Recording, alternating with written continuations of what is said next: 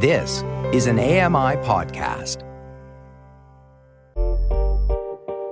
Hey, Dave Brown here. If you enjoy this podcast portion of our show, remember you can watch it live every day at nine a.m. Eastern Time on A M I T V.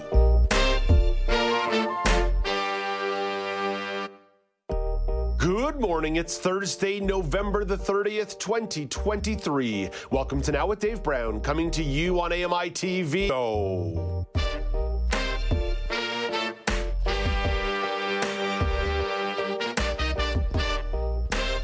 Coming up on the show today, Lay Down Your Heart is a film that follows the story of an artist with Down syndrome.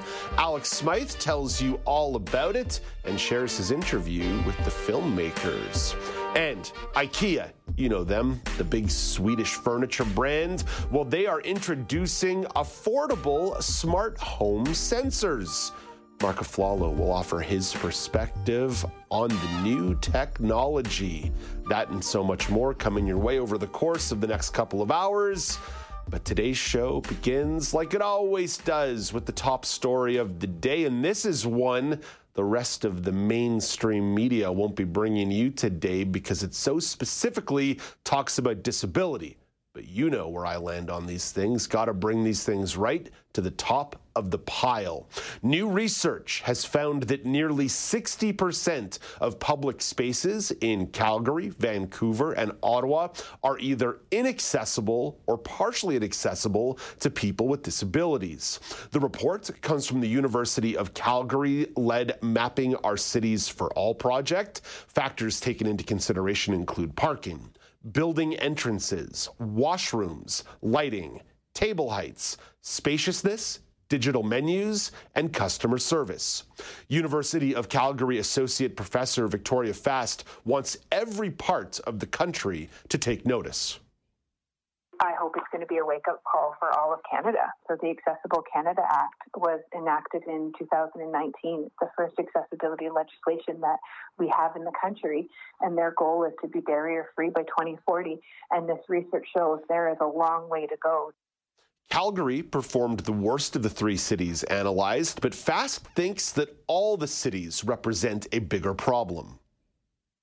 You know, I'm not concerned that Calgary is the bottom of the list as much as I'm concerned that we're, our urban environment is just not accessible. Our built environment is just not accessible for people with disabilities. Uh, people with disabilities have recognized this for decades, uh, and I'm glad the rest of the world is figuring that out too. Ottawa performed best in the research. I'm going to put big finger air quotes on best. Just over fifty percent of public spaces analyzed were considered accessible. Staying in the world of accessibility, disability, and mental health, a new three-digit mental health crisis line is launching today. Don Kelly has more. People having suicidal thoughts or other mental health distress can now call or text nine eight eight twenty-four hours a day, seven days a week, and get help. Vancouver resident Al Raimondo wishes there had been a simple three-digit helpline when they were struggling a couple of years ago, did a Google search, and then felt overwhelmed by all the responses. It was easier to do nothing than it was to reach out to someone, and I ended up experiencing a full mental health crisis, feeling really suicidal. Raimondo contributed to the development of the helpline as a person with lived experience. Don Kelly, The Canadian Press. Over to a little bit of media navel-gazing, but this follows up on a couple of conversations on the show yesterday. The federal government has agreed to set a one hundred million dollars yearly cap on payments that Google will be required to make to media companies when the Online News Act takes effect at the end of the year. John Kennedy offers a bit of context. The Online News Act compels tech giants to enter into compensation agreements with news publishers for content that generates revenue for companies such as Google by appearing on its sites. Broadcasters and French-language and indigenous news organizations would join newspapers in being eligible for the deals, with draft regulations suggesting the amount of money would be linked to the number of full-time journalists on staff. A formula in the government's draft regulations to implement the bill would have seen Google contribute up to one hundred seventy-two million dollars to news organizations. Now, there's a little bit more here. I want to share some of the political points of view. Federal Heritage Minister Pascal Saint-Onge sees the deal as a big win. Our deal is tra- it's transparent. It's one hundred million dollars that doesn't exist right now in the system. It's new money, new revenue. It's good for the new sector. And the other thing is, if there is a better deal struck elsewhere in the world, Canada reserves the right to reopen the regulation. Saint-Onge wants this deal to set a template for negotiations with Meta. This shows that uh, this uh, this legislation works, that it's equitable, uh, and now it's on Facebook to explain why they're leaving their platform to disinformation and misinformation instead of sustaining our news system and participating in our news in the in the viability of our news sector. This topic will be explored tomorrow on the news panel with Michelle McQuigg and Joita Gupta. Another story from the world of business, new estimates from the Canadian Federation of Independent Business show small businesses lost more than thirty-eight billion dollars in potential revenue last year because of labor shortages. Michelle Zedekian takes a closer look. C F I B says staffing shortages led to some employers working more hours, reducing their hours of operation, or refusing contracts and services. While the thirty-eight billion dollars number doesn't indicate the Canadian economy lost that amount, it's still a lot of money small businesses could have benefited from. The report says small businesses in the construction sector saw the biggest loss in potential business opportunities, estimated to top nine point six billion dollars last year, followed by the retail sector losing out on an estimated three point eight billion dollars. C F I B offered solutions in its report, including work-integrated learning in high school for youth, labor mobility of core workers aged twenty-four to sixty-four, and tax credits for career extensions, among other policy suggestions. Michelle Zedekian, The Canadian Press. And one more story for you from the world of monetary policy. I know, I know, Dave Brown, what a nerd, always talking about monetary policy on the show, but this one is worth pondering at least a little bit. The Bank of Canada's public consultations on the creation of a digital Canadian dollar showed most respondents are opposed to it. Najoud Al-Maliz crunches the numbers. The central bank released its findings today, which show that more than eighty percent of respondents strongly oppose the Bank of Canada researching and building the capacity to issue a digital dollar. The vast majority of respondents also say they do not trust the Bank of Canada to issue a secure digital currency. Among the top concerns of respondents was privacy, with the questionnaire revealing low levels of trust in institutions to protect their personal data. The Bank of Canada notes the findings do not necessarily reflect the views of the overall public because participants self-select to respond to the questionnaire. Najoud Al-Maliz, The Canadian Press, Ottawa.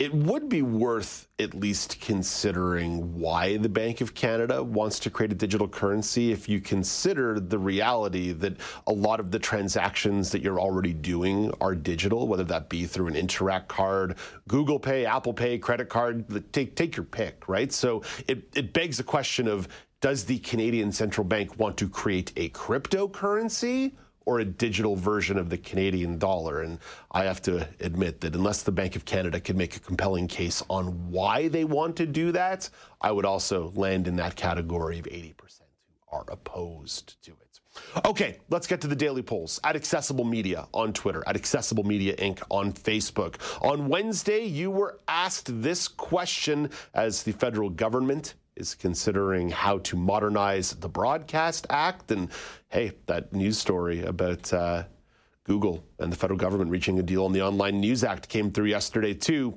How do you think big technology companies are impacting Canadian culture?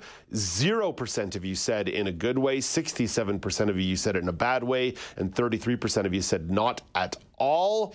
J R writes in, tech firms impact Canadian culture through digital transformation, economic growth, media influence, privacy concerns, social change, digital divide, cultural homogenizations, startup culture, regulatory changes, and environmental impact.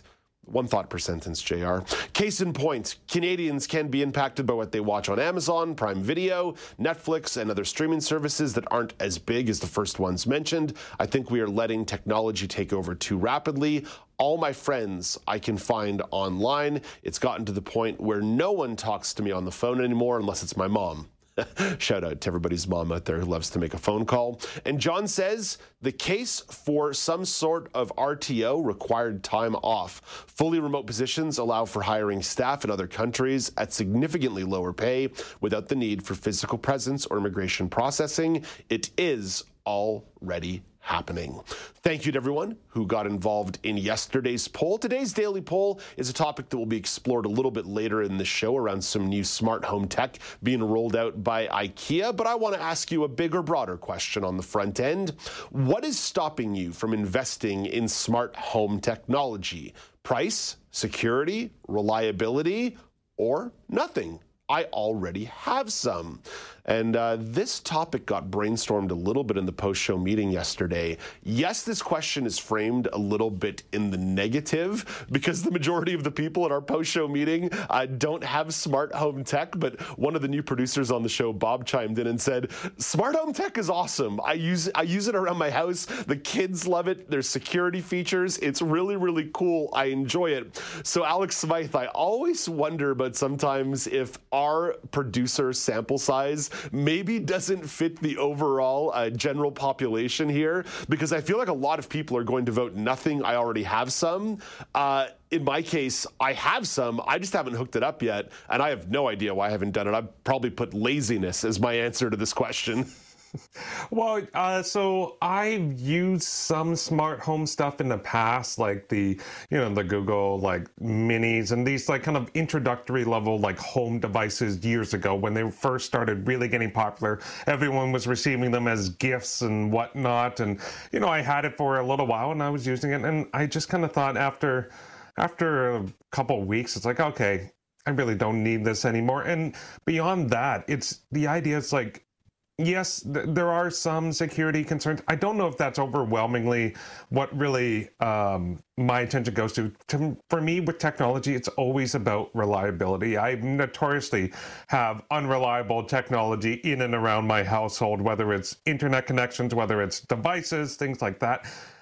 Do I really want to load up my, my routers with even more smart tech to turn off lights, to change uh, like kind of uh, the locks and, and this and that? It's like, I understand the appeal of it.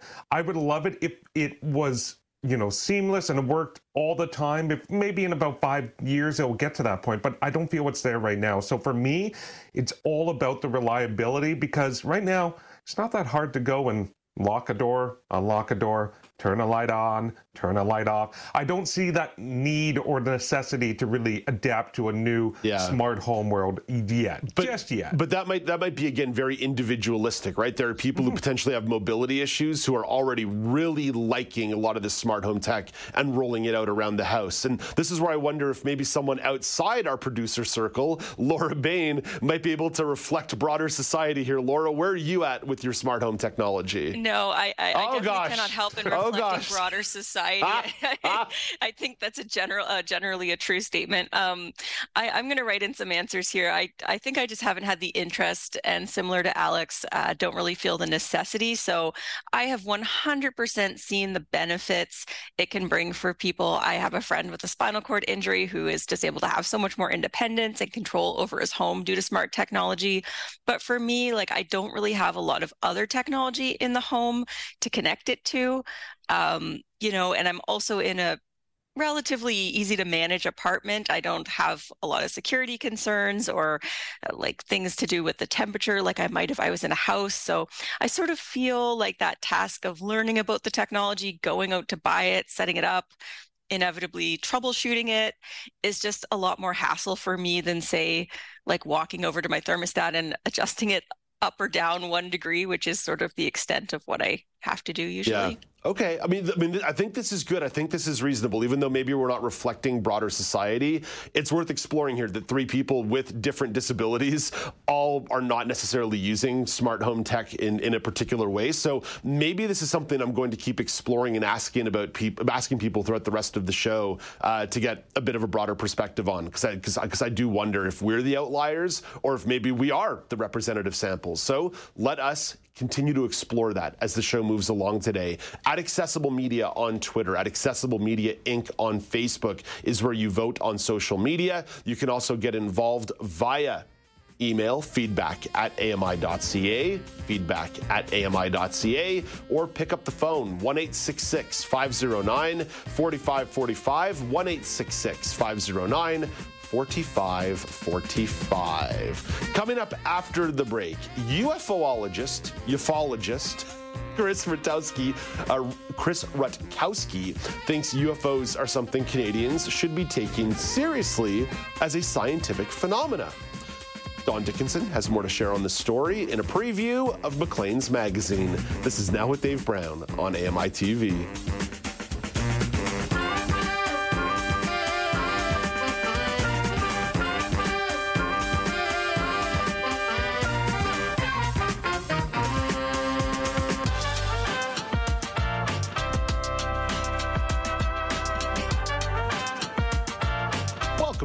It's Now with Dave Brown on A M I T V. Let me ask you something. How seriously do you take U F Os? They might be something you should take seriously as scientific phenomena. That's what UFOologist Chris Rutkowski wants you to know in a recent article that he penned for Maclean's magazine. Don Dickinson has more to share on this story. Don is the content curator for Maclean's magazine on A M I Audio. Hey, good morning, Don. Hey there, Dave. How are you? I am well. So Chris Rutkowski is not a stranger to the show. He's popped on a couple times to talk about U F Os. Uh, I had the pleasure of talking to him last year about some of his work. But how d- I did not ask him this question, Don. How did Chris Rutkowski become known as the U F O guy? Well, when you read his bio, it's unbelievable. I'm going to start with a quote. He said, "Most kids go through a space phase, but my space phase, but mine kept going after I watched NASA launch its Gemini and Mercury spacecraft on T V. And it kept going after I joined my high school U F O club in Winnipeg. Uh, when I enrolled at University of Manitoba, I opted for a science degree. I wanted to be uh, an astronomer, and I would have been happy to spend all my days looking up." So you, you have a feeling that this this man was born to it. Yeah, deep passion for space, deep passion for the universe, and looking beyond our little teensy tiny rock in our little teensy tiny solar system, in our little teensy tiny galaxy, uh, in a much more uh, broad universe, or maybe even a multiverse if uh, we really want to get wild. So, Don, what's the case that Rutkowski is making on why Canadians should be tracking occurrences of U F Os? Well, apart from the obvious, there's an actual practical reason. He says that our airspace is becoming really commercialized uh, with package deliveries. And, you know, he's worried about the times when there's going to be all these drones from Amazon Prime. Uh, he's he's talking about Elon Musk's internet providing Starlink satellites in the sky. And he's just saying that there's going to be um, uh, very, very valid reasons to track U F Os because Uh, a major one of them, of course, being safety. Airline pilots, for example, regularly report U F O sightings, which often turn out to be civilian drones. And as this becomes more the case, it's going to be much more uh, crowded in our skies, mm. Dave. How does the Canadian government handle these kinds of sightings? Well, uh, the whole purpose of the article is to kind of emphasize that we don't really do it um well. He says right now there's a patchwork network of uh, agencies um, that accept reports, uh, but they don't particularly communicate well with each other. Um, Canada should, in his opinion, uh, establish a central repository where new U F O reports can be collected and analyzed. Each year that office should produce a public report, which in the, uh, which basically it's the same way the Supreme Court of Canada releases its annual year in review. So he's saying that, yeah, okay, fine, they, we are tracking, but there's like three or four agencies that, that, that get these reports, and they're not doing a great job of, of compiling it into one resource.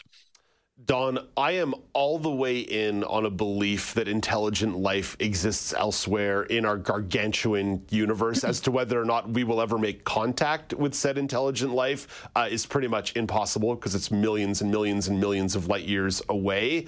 But U F Os more specifically imply some kind of contact. Where are you at on U F Os, whether it be before or after reading this article? Well, Dave, it's difficult to find intelligent life on this planet sometimes. So I, it's uh... oftentimes difficult to find intelligent life in Studio seven at ten ninety Don Mills Road. So, uh, you know, it's uh, it's the question of our age, really. I mean, you know, they often say that this world would would benefit from a common, um, not necessarily a common enemy, but just a, a commonality, so that, you know, if it, we if we knew somebody else was out there, we might think of ourselves more as the uh, earth, as opposed to all our different uh, grievances that we have at the moment, you know.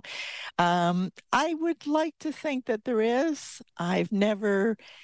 personally had an experience with it, you know. Um, I mean, you know, you often see things that you think, oh, that's a little weird, but then it turns out to be satellites or something like that, or, yeah. or just, you know. So up until now, I haven't had any proof, and I'm kind of a proof kind of gal, you know. Yeah, yeah, I like that. You got it. You got to, you got to show, you got to show it to me. You're like Missouri. You're the show me state. You got to let me, you got to let me know that it's out there for me to truly, truly believe. Don, I love this kind of stuff. Thank you for bringing this. We should uh, talk to Chris again on the show. I, I love talking to Chris about uh, yeah. what's out there in the sky. But let's move on to the world of art. Your next featured article is called A Taste of Europe by Jean Grant. It dives into the home of Toronto artist Eve Gordon. She hand-painted the walls of her Victorian home in the Big Smoke to replicate patterns and scenery inspired by Italian Renaissance artist Paolo Veronese. So how did Eve Gordon's journey as an artist begin? Uh, well, it, it was fairly... Um... regular, I would say. During university, she began painting, uh, and, and then in nineteen seventy-six, she moved to Paris and displayed her whimsical oil paintings in several shows, uh, and did quite well. Uh, but then, you know, life took over, and she met her husband, and, you know, kids came along and all the rest of it, and it kind of got put on the back burner. In nineteen eighty-four, uh, she and her husband uh, found a red brick Victorian in Rosedale, and she did a little bit of decorating at the time, but nothing too much, until a certain event occurred. Right. So that's uh, twenty twenty. The pandemic kicks in. How did that uh, impact her process and this project? Yeah, well, as with the cases of the whole world, it very much affected her. When COVID kicked off, she decided to finish the job uh, of decorating her home, and she ordered scaffolding and, and paint, and she began um, painting the entire house. And I'm talking about painting that is just absolutely amazing, almost like the old uh, frescoes, you know, beautiful, beautiful work. She said, I wanted to transform my home into something magical, like the villas and chateaus I saw in Europe. So yeah, really big scale work. Don, you, there's a couple pictures popping up on screen right here. They are so detailed, it's almost impossible to describe, but I will do my best here. Multicolors, like multi, multi, multi colors and shading. So there's a real spectrum of color being used. Wall to ceiling to floor, ornate designs, little specifications here and there. The rooms themselves also have a little bit of interior design beyond the paint on the walls. So chandeliers, mirrors, et cetera. Antique chairs, English day beds for the bedrooms. Don, it looks like a late medieval or Renaissance palace. Oh, yeah, it definitely is, Dave. I mean, it's, it's a work of art. We're not talking about your, your average painting here.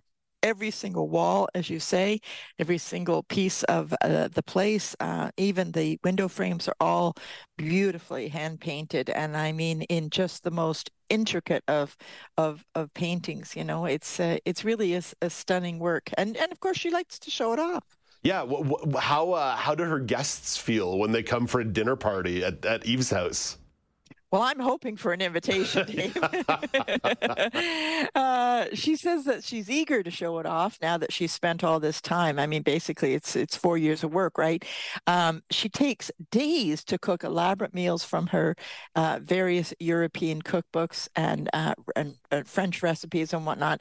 She says it's really fun to watch people react to the house, because usually they're speechless in the beginning, especially if they haven't any forewarning. They just walk in and they think, oh, my God. I mean, it's like walking walking into basically, you know, a, a European chateau and, and just being overwhelmed with the intricacies of the work.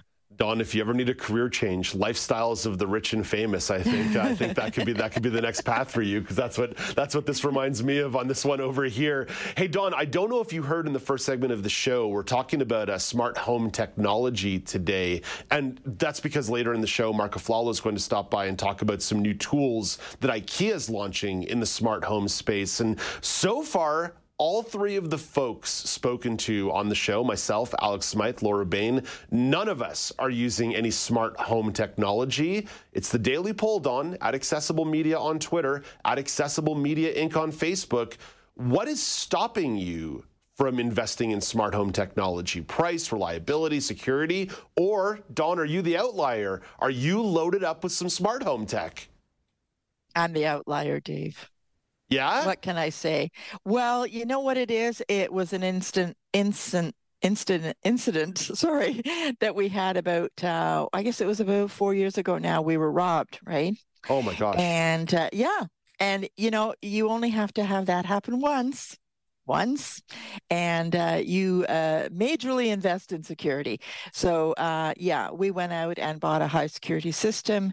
It's basically wired to everything. It's wired to the doors. It's it's uh, it's one of these ones that has little, you know, pads that you place on anything that can be opened. So it's wired to the windows, the doors. Oh, wow. Uh, basically, if the cat moves, I know about it. So um, yeah.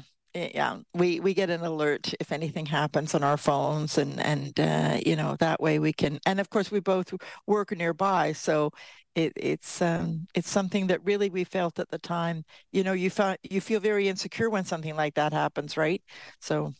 Don, I am grateful for you to be the outlier. I'm sorry that happened to you. I'm sorry that life event happened, but thank you for sharing your perspective. Yeah. I'm, I'm I'm glad that people are making the use case here, because we know there is a use case. The three of us in the first segment, the three millennials in the first segment just couldn't make the use case. So count on the boomers to step in and help out. Don, thank you for this. Okay then, Dave. Have a good day. That is Don Dickinson with a preview of Maclean's magazine on A M I Audio. Don is the content curator of that show. You can find it weekdays at nine a.m. Eastern Time on A M I Audio. Coming up after the break, Lay Down Your Heart is a film that follows the story of an artist with Down syndrome. Alex Smythe will tell you about it and share his interview with the filmmakers. This is Now with Dave Brown on A M I T V.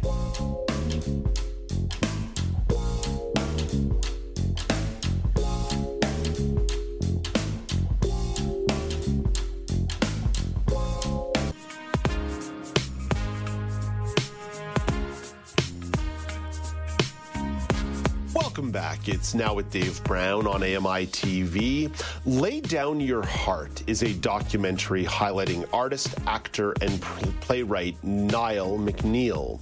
Niall lives with Down syndrome and has spent years performing with Caravan Farm Theater in British Columbia.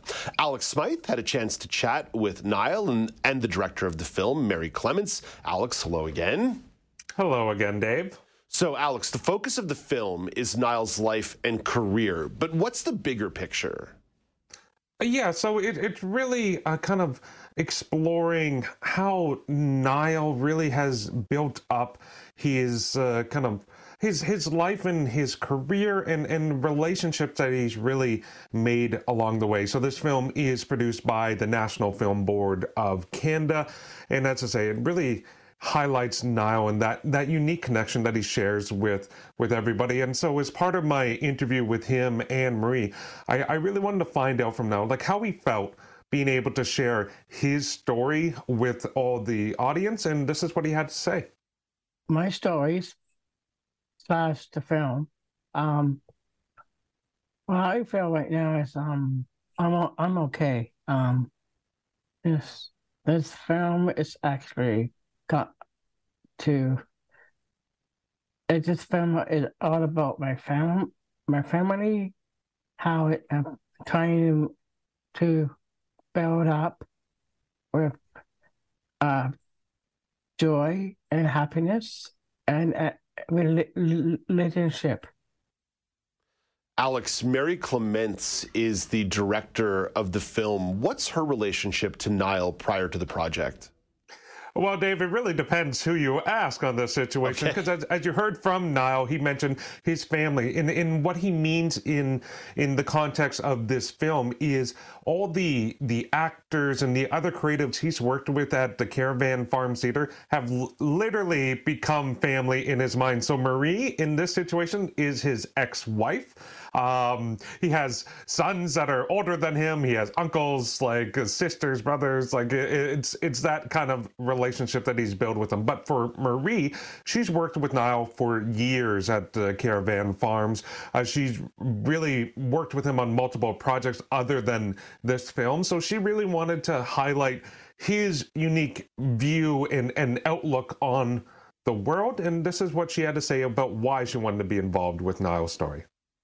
Niall and I go back quite a while, and uh, I've known him as a, you know, fellow artist, and he's a multidisciplinary artist. So I've seen a lot of his work, and um, and so we, you know, we've gone back and forth, and he's seen a lot of my work.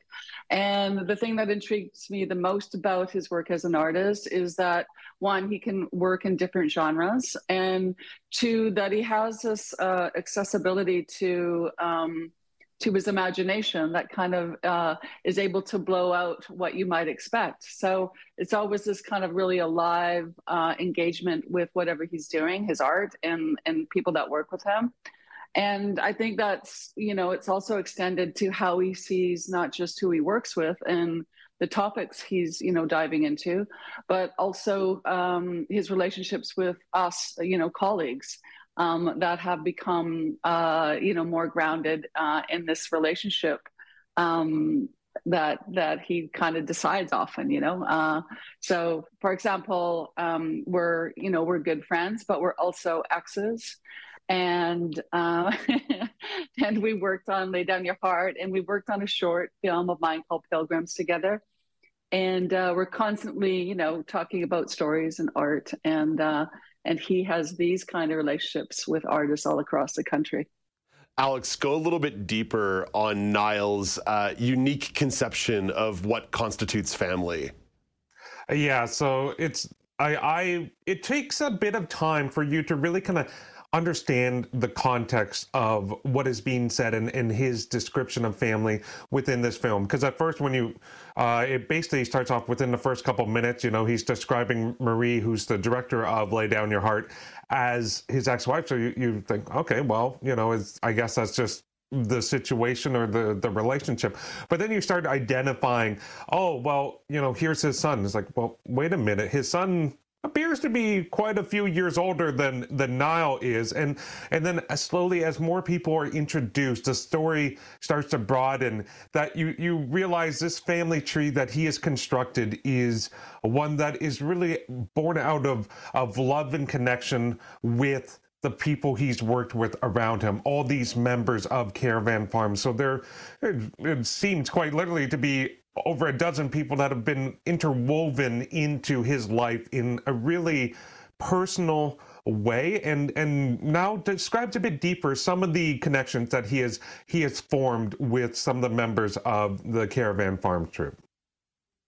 I kind of start by uh, me and Marie's son, uh, Stephen. Uh, Stephen's been a family, uh, it's been my friend Uh, for several years at the Caravan Farm. Um, he's an actor there, but he, I, he, he directed the Licky Heaven Family Circus, that's Stephen.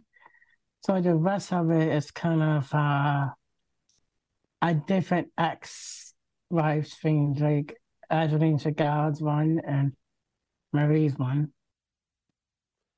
So, Alex, when you're talking about such a wide-ranging uh, group of people that want to be captured in this documentary to tell the story, how did Marie go about capturing this idea of family?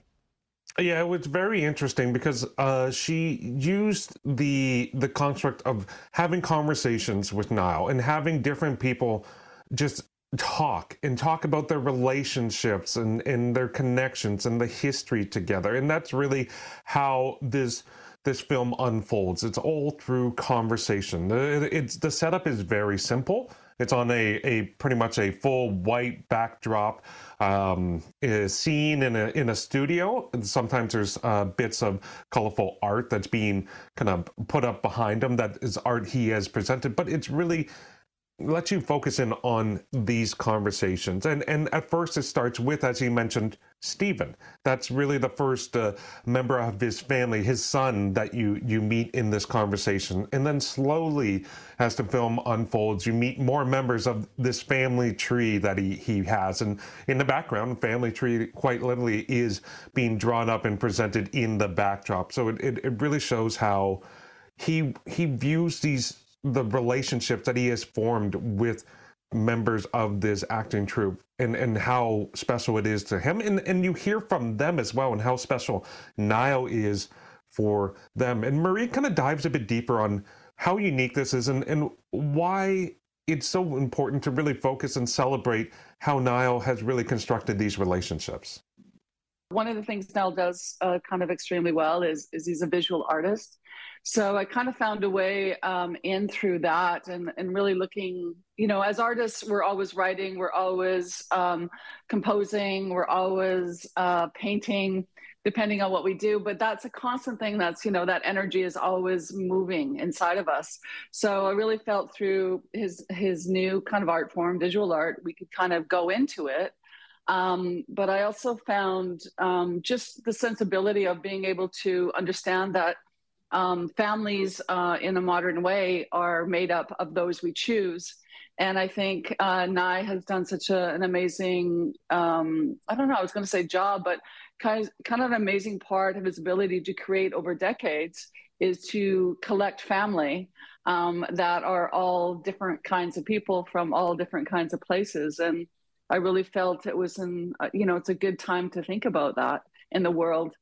Uh, when, you know, um, everything wants to separate us. Um, and I think most of us as humans kind of want to lean into each other, and we want to be adopted, and we want to be loved uh, like family. Alex, you mentioned this film was made in partnership, Lay Down Your Heart, with the National Film Board of Canada, who just do fantastic work. And what's really cool is if you want to stream this movie, you can go to N F B dot C A and do it.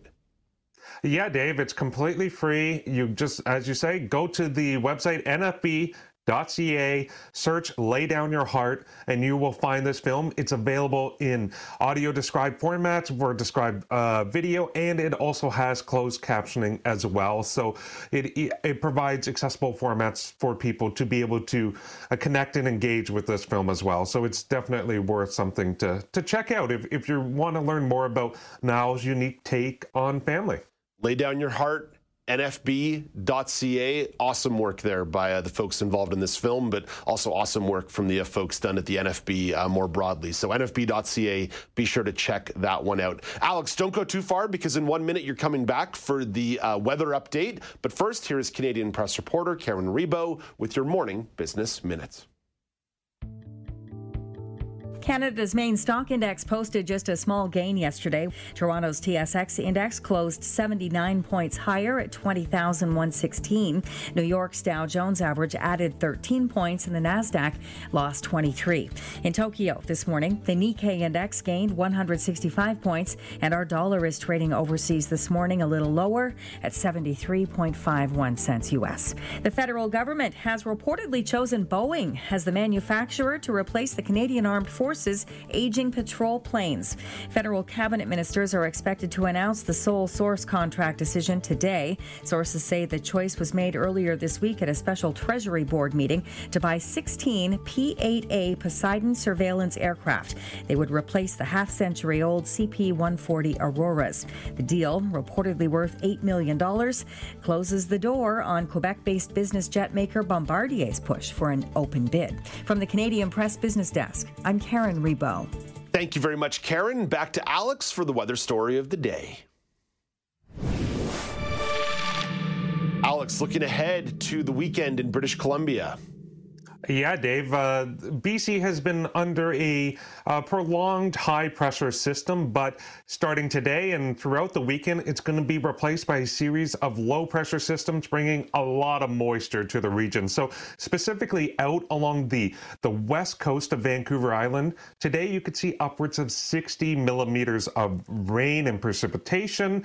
Obviously, once you get to the higher elevations, that may change to the mix of snow and rain, and the whole region really has been begging for for snow, especially when you get into the mountains, into those ski resort regions, because a lot of them have been delayed in opening because they just haven't had that moisture. So this system and the ones that are going to follow tomorrow and into the weekend will provide that moisture. That said, as you go kind of more in the Strait of Georgia, where Vancouver, on the east coast of Vancouver Island as well, that's going to be a lot less moisture, so around upwards of twenty millimeters of rain.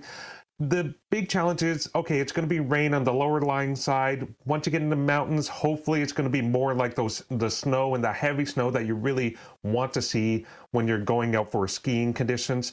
The biggest problem, though, is while the precipitation is coming now, warm weather is set to come back next week. So we don't quite know how long the the snow and, and wet conditions will last in the region. When I was a traffic reporter at C B C, I used to describe conditions like that as sloppery. A little bit slippery, a little bit sloppy. Sloppery. Alex, thank you for this. Thank you, Dave. Coming up after the break, the C N I B in New Brunswick is bringing back a couple of in-person events for the holidays. Community reporter Natalie Fougere will give you the scoop. This is Now with Dave Brown on A M I T V.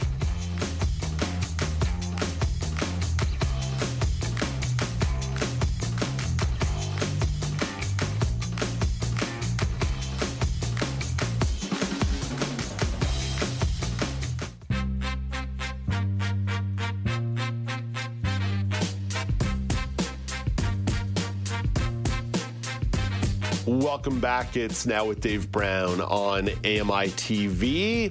The C N I B in New Brunswick is bringing back a few in-person social events for the holiday season. Community reporter Natalie Fougere has the highlights. Natalie is in Moncton, New Brunswick. Hey, good morning, Natalie. Nice to chat with you once again. Good morning, Dave. It's this, as usual, great to be here. Yeah, always yes. always lovely to talk to you. So, Natalie, I think I know the answer to this question, but how are you feeling about a couple uh, shindigs here in the holiday season? Oh, I'm feeling very, very excited and looking forward for this to it to be coming back for some of these activities. Yeah, it, you know, it's it's funny. In my brain, I'm thinking to myself, it's twenty twenty-three. We're years and years and years removed from the start of the pandemic. But when you really think about it, the in-person events, especially for what I would call more disability-centric organizations, they've only really kicked off in the last sort of six months to a year for, for good reason, right? A little extra caution for people who might be a little bit more at risk. But what do you think the vibe is generally for folks to uh, get back and get and do a little bit of uh, mingling and hanging out? Oh, I well, having been part of a few local in-person activities already that have been started, I know that people are just so excited and uh, really, uh, really looking forward to seeing each other once again. Which uh, which parts of the province are going to be throwing these parties? Because it's not just one or two places. There's a few going on. Exactly. So there's like three events that I have here that I, I can mention. So the first one will be happening in Miramichi on December the fifth, so very soon. Uh, it's going to be organized by the Alliance Club. It's going to be a, a Christmas dinner, as uh, people in Miramichi used to have uh, before. So they're going to be hosting a dinner. Uh, so that'll be very exciting. Also, uh, the next event will be on uh, December the eleventh. Here in Moncton. So it's going to be held by the Lions. It's going to be at a different location, though. This time it's going to be at a, a community center um, on Joyce Street in Moncton. And uh, the other event is um, on the fifteenth. I do believe there's going to be an afternoon at the Fredericton Library. So that's going to be another like Christmas theme activity. So these are great opportunities for people to get out. Get out and about, enjoy the time of the season. Absolutely. Now, there are some points of contact here. Uh, it's it's going to be uh, Caroline Leblanc at C N I B dot C A. I'm going to spell that out a little bit later, Natalie, because I know for the next C N I B event you want to talk about, uh, Carolyn is also the person people should be reaching out to. So if it's not just shindiggery or a party that you're looking for, there's also C N I B's Tech Talk Tuesdays. They're helping bring people together and offer a little bit of insight in the uh, rapidly and fastly changing world of technology. Natalie, why did you want to take a little time to highlight what C N I B's up to with the Tech Talk Tuesdays? Well, I think that it's definitely an event that does bring people together. And nowadays, in this changing world, as you say, technology is so important. And I've, it it gives a good chance for people that live with vision loss to talk amongst each other about what's new, whether it's uh, like an Apple product, Android, or screen readers, or anything like that.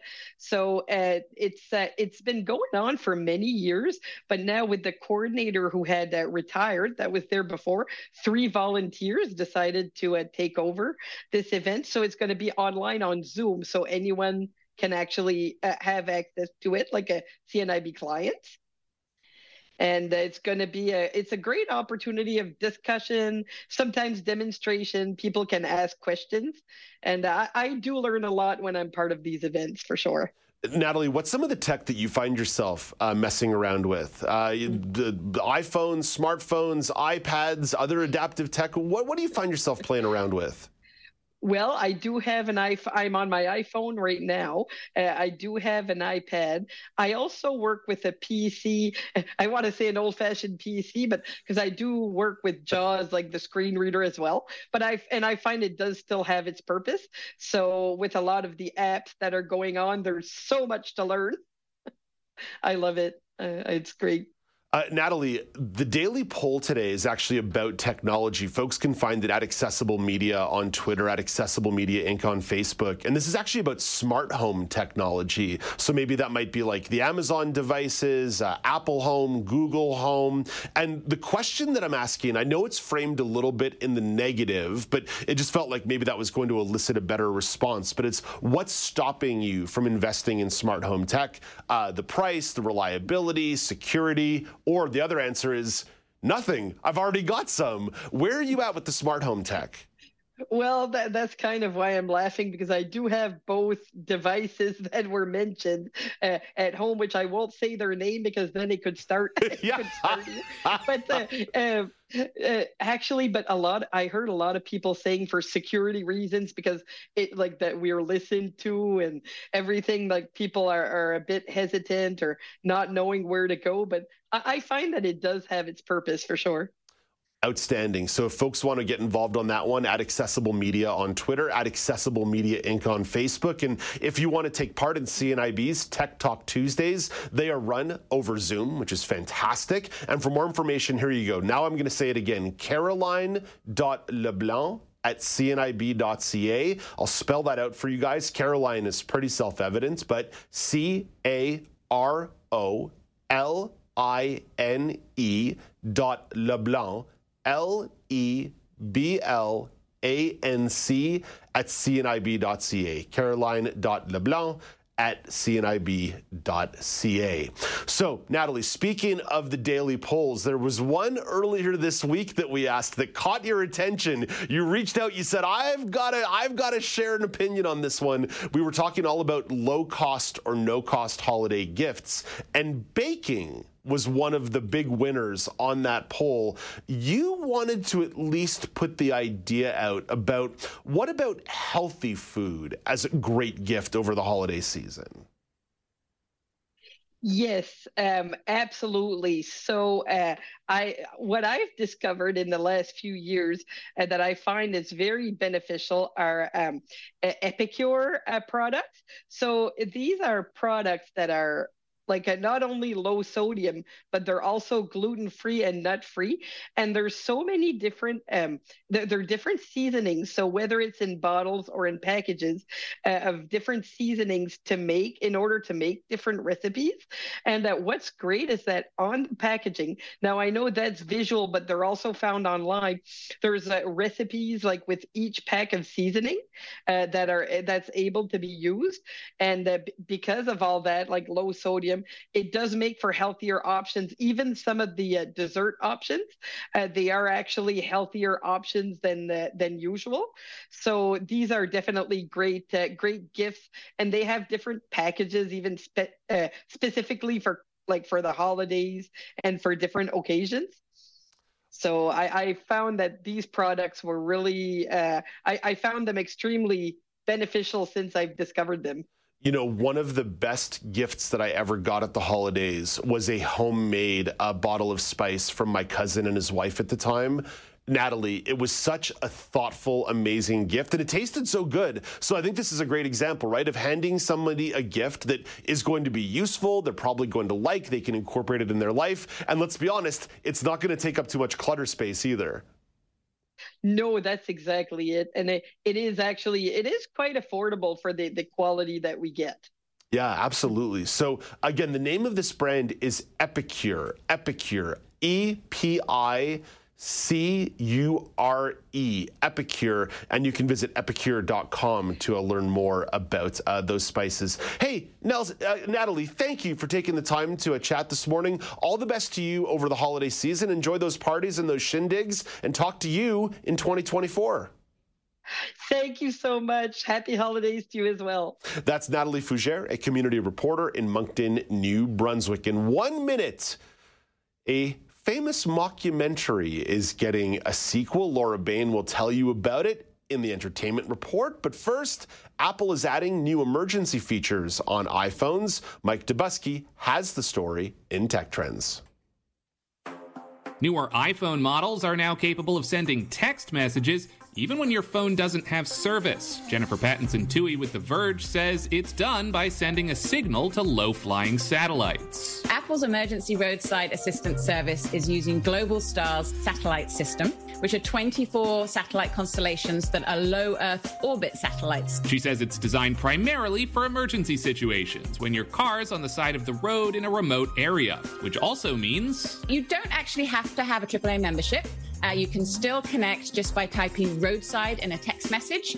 You do need to actually be out of cell phone service or Wi-Fi service for it to work. And it's only available on the iPhone fourteen and fifteen, which means, for now at least, no support for Android users. With Tech Trends, I'm Mike Dubusky, A B C News. I think there's a certain Captain Obvious this there, uh, Mike. Hey, it's a feature for Apple, so no luck for Android users. I, I think anybody who was an Android user probably already assumed that. I'm teasing you, Mike. You do great work over there on the Tech Trends every day. Let's bring in Laura Bain for the Entertainment Report. Laura, a sequel to an eighties cult classic mockumentary has been announced. What's going on?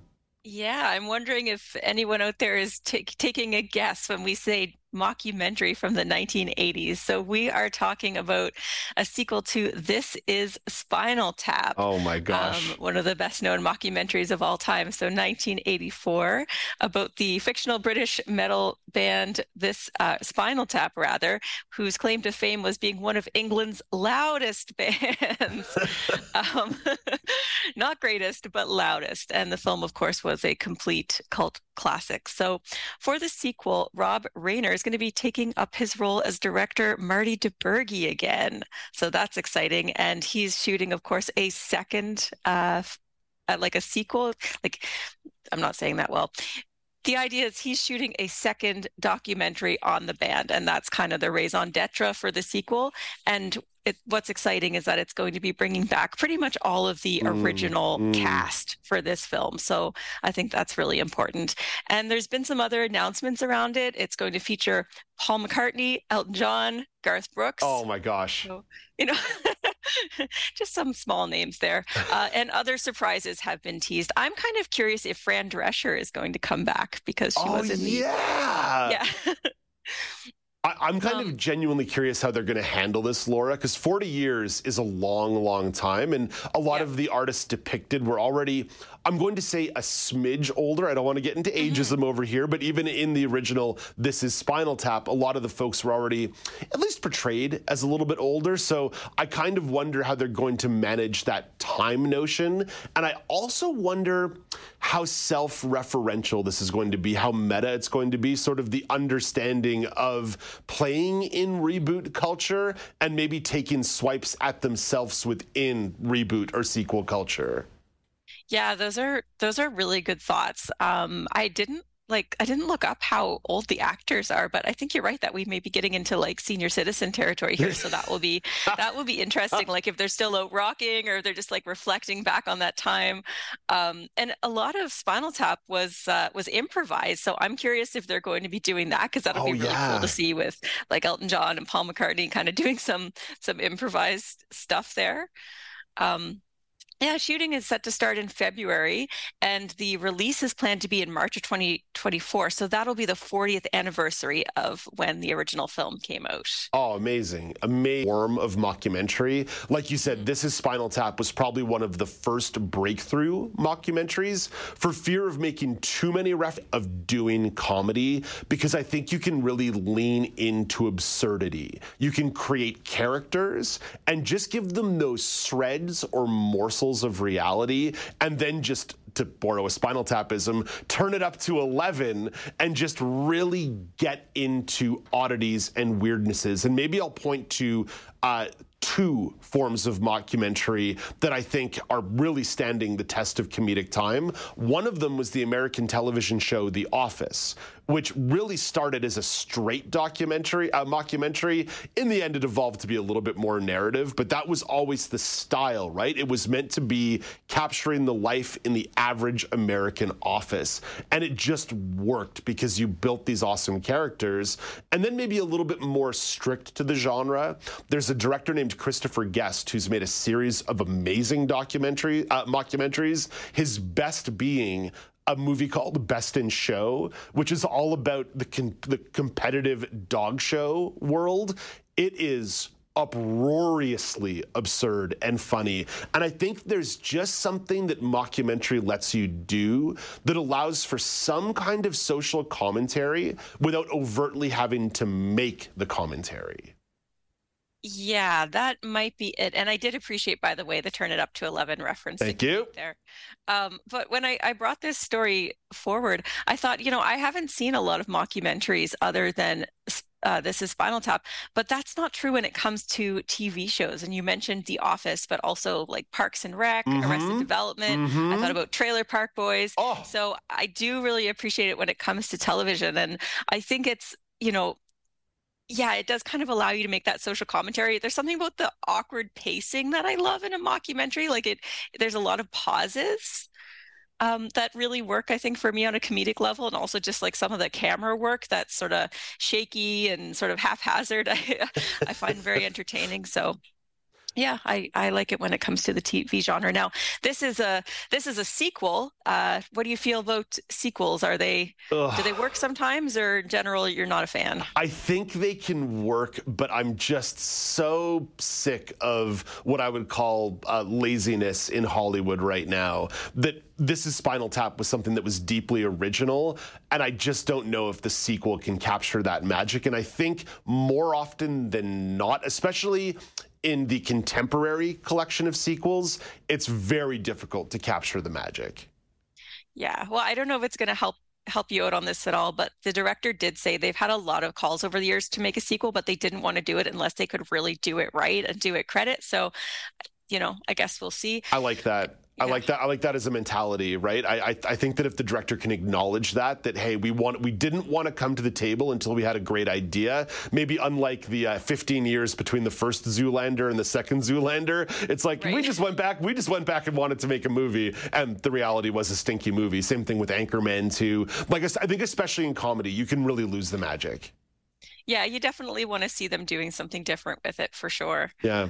Hey, Laura, thank you for this. I know I always keep you over time during the course of the day. I hope I don't make you late for class every time I do this. No, no, no classes today to worry about, Dave. Okay, fantastic. I promise not to abuse the privilege. Laura, have a great day.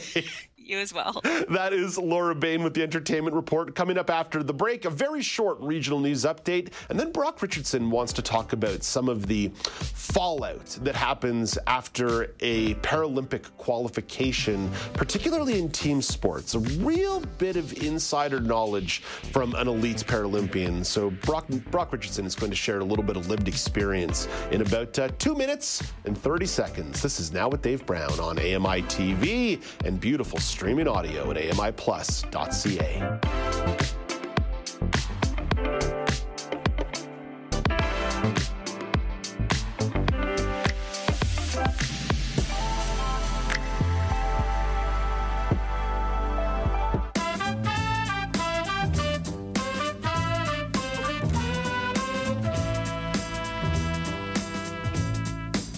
Welcome back. It's Now with Dave Brown on A M I T V, also available online at A M I plus dot C A. Only the audio version, though, which some folks say is better, because then you don't need to look at how many carbohydrates I ate last night. Or maybe you're listening on demand on the mighty A M I Audio Podcast Network. It's Thursday, November the thirtieth, twenty twenty-three. And let me tell you, November twenty-ninth was a very carbohydrate-heavy day. Would you believe that I ate pasta for lunch and dinner? A couple tater tots were sneaked in there, too, because I'm actually just a six foot three, three hundred pound toddler. Coming up in the second hour of the show, IKEA is introducing affordable smart home sensors. Mark Aflalo will offer his perspective on the tech. And The Holdovers is a holiday movie that's been garnering quite a few positive reviews. Entertainment critic Michael McNeely gives you his thoughts on the film. But the hour begins with a short regional news update. Beginning in the prairies, the Saskatchewan government is going to start sending breast cancer patients out of province for screening. Calgary company Clearpoint will conduct about one thousand scans. Health Minister Everett Hindley says that provincial wait lists necessitated the decision. But as we know, uh, cancer uh, can't wait, and, and it, it, it requires a diagnosis and treatment on a, on a very urgent basis. Um, and so that's what uh, you know was one of the options presented to us. Henley does not think that using the private sector will be a long-term plan. This is a short-term solution to be able to cut this wait list down, provide women with these uh, with these options to travel to Calgary to get this done, and to eliminate that wait list and make sure that we're on top of additional cases uh, as they as they come in. The plan is expected to cost about three point five million dollars. And over to Quebec, Quebec's legislature has unanimously adopted a motion in defense of Christmas. Emily Javeski explains. All one hundred nine members of the National Assembly who were present voted in favor of the motion, which denounces attempts to polarize events that unite Quebecers and that have been part of the province's heritage for generations. In an October discussion paper, the Canadian Human Rights Commission described statutory holidays related to Christianity as examples of religious discrimination because they're the only statutory holidays linked to religious holy days. It says that as a result, those who celebrate other religions may need to request special accommodations. Emily Joveski, The Canadian Press. It must be the end of November because, of course, uh, the media wants to explore the idea of the war on Christmas. And guess what? Even this show is not immune to a little bit of that. Uh, this will be a topic tomorrow on the news panel with Michelle McQuigg and Joita Gupta, and I will be uproarious and absurdist throughout that conversation, uh, probably much to the annoyance of Michelle and Joita, but hopefully much to your delight. Let's head over to Brock Richardson and chat about sports.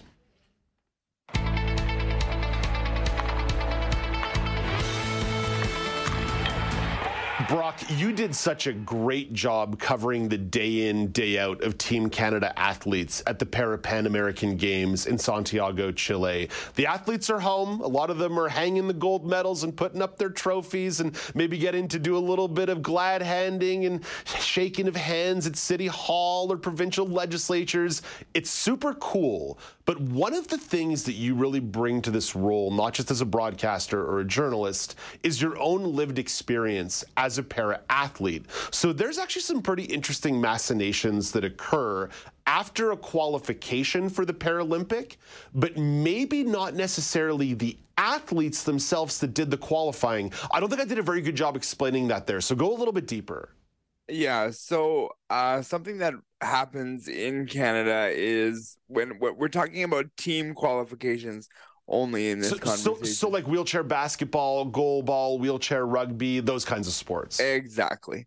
So something that happens here is the Canadian Canada has a thing called equal opportunity in sports, which means that every sport organization must have a selection camp for each sport. So even though the country has qualified, they must have a selection camp just in case somebody comes and has a great selection camp, and then they would then get a spot. So we're going to do this in a bit of parts, but I just want your thoughts on what is your thoughts on this whole equal opportunity uh, selection camp in Canada? I I think I think I understand the rationale, right? It, it's the elite competition. It, it, it's the elite of the elite going to the Paralympics, right? So just because you might have been on a team that won at the Parapan American Games doesn't mean this was necessarily the best collection of players in the country. So I understand the temptation to say, what if there's an emerging star? What if there was someone who had an injury in the summer of twenty twenty-three who's now going to be available in twenty twenty-four to be part of the Paralympic Games in Paris? So I get the rationale, Brock, but I'm going to bounce the question back at you from the perspective of someone who was an athlete. How would you feel if you were one of the people who qualified the country for the Paralympic Games, but then didn't get to go represent the country? This is a very, very tough pill to swallow as an athlete. You recognize that you did the, and I put this in quotes, the grunt work of getting the country qualified, and then you may have a bad selection camp. You may have a uh, bad national championships, because a lot of these selection camps are coinciding with your national championships in some way. So your result at your national championships may impact your selection process or be part of it or a percentage of it. So there's a lot of pressure that gets put on team sports and the selection process itself. And it can be really, really something. Now, the name that comes to my mind uh, for uh, this particularly is Greg Westlake, who is the host of uh, Level Playing Field. If he was injured and, say, he didn't go to the qualification uh, side of things, then obviously that's a name that you'd look at and go, yeah, well, we're better with Greg Westlake on our team. So I think that's the part of this where you look at this and you say, well, yes, there needs to be the equal opportunity, but there also needs to be the understanding that someone of of high, you know, uh, profile can be injured and can be needing needing the use of them. So mm. I, I do see both sides, but it is very, very tough when you're not part of the qualification part of this. And yeah. I'll even throw a little bit of a wrinkle into this. Sport Canada, we we qualified um a team for World Championships in in uh, bocce and. Uh, two thousand twenty, uh, twenty ten, and we we qualified, and most of us went to the tournament. So, but the the the carding, which is the funding that gives you the money per month, they recognize the fact that you qualified, so you get the money for the next year. But then the selection camp may preclude you from going, which means that somebody who might have a great event might go, but they're not funded by the government. So right, it's kind right. of a double-edged sword in all this. Hey, Brock, you nor I are a sports psychologist by trade, but I think we've uh, watched enough sports in our life that we have some sense of what it means to have a team dynamic. What do you think it does to a team dynamic knowing that maybe, like you said, someone's doing the grunt work but not getting the result or the reward at the end of the rainbow? I... I, I'm, I'm actually going to put my opinion on this before you even ask yours, because I do want to get mine out there and state it clearly. Uh, Para-athletics is not some community uh, charity service. Like, elite para-athletes is para-athletics is just that. It's elite. So I think that I think that a lot of athletes understand there's always going to be someone coming for your spot in sports, even if maybe the Paralympics can sometimes be perceived as charity. It's not. It's elite sports. Yeah, and something that we often talked about during my career was, from year in and year out, even though maybe, you know, seventy-five percent of your team might be the exact same from, from year in and year out, when you add that one or two team member change, sometimes it can interject some some change and some youthism and all this, which is good. But if you're changing year over year and event over event, like we we had a period of time where we would go to three or four events and you'd have to qualify for each event. So from each event, you could you could have one or two different teammates, and that really makes it hard to get a rhythm going uh, in how you want to qualify. So yes, I, I do think that it can have a direct impact, but from one event to another, anyone can have a good or bad event or yeah. anything in between. So it's kind of a, a real tough conversation, but I remember it being very difficult when we would have one or two different teammates every event that we would go to. And it just makes it hard to, you know, sometimes when you're playing team sports and you have those unspoken languages or unspoken words, yeah, the yeah. way that you do things, you gotta you gotta bring everybody up to speed very quickly, and that can be a challenge too. Yeah, you know what? Maybe my question was framed poorly, right? Because there's a distinction between team dynamics and team chemistry. Dynamics is something that probably occurs in the locker room. Chemistry is something that's a little more visible on the field. So I think you did a nice job drawing that distinction. Brock, tight for time here. Got to get out of here, but I do want to ask you the daily poll question. Uh, this is going to come up in the next segment with Marco Flalo of uh, Access Tech Live. It's all about smart home technology. IKEA is getting a little bit more involved in the smart home tech game with some new sensors. And it begged this daily poll question at Accessible Media on Twitter, at Accessible Media Incorporated on Facebook. What is stopping you from investing in smart home technology? The price, security, reliability, or the answer that has been popping up more and more on the show in the last hour is nothing. I already have some. Brock, I know you're one of the people who has smart home tech. How do you use it? I use my smart home tech for everything. I will not use the trigger word, but I use Google as my uh, uh, smart home tech. And he slash she is very good with me. I use it for math. I use it for, you know, things that I need to find out. The part that drives me insane, Dave, is when you ask it a question and it said, I think this table has your answer. And it's like, yeah, that doesn't help me. I need the verbal answer of it. So sometimes me and my smart home device have a uh, not so nice relationship with each other, or if it doesn't listen to me or whatever. But yeah, I do use it and I really, truly enjoy it. Brock, have you taken the next step, like smart light bulbs or smart locks, anything like that? Uh, we had, we don't have it anymore, but we had one on our... Um, our television, because I would uh, drop the remote and then not be able to turn the T V on, which would be very annoying. Um, but yeah, I, I don't use it more than that. I I would like to, but that gets into the neighborhood of cost gets too much. Yes, and then, yes. Yeah, like, so there is a level of like, there's only so far I can stretch uh, stretch the old budget to, to buy these fancy little pieces of technology. Brock, I knew you'd have a great answer. Thank you for this. No problem. Talk to you tomorrow. That's Brock Richardson at the A M I Sports Desk. Coming up, the smart home tech conversation continues about some of IKEA's new affordable smart home sensors. Marco Flalo will share a bit of perspective. This is Now with Dave Brown on A M I T V.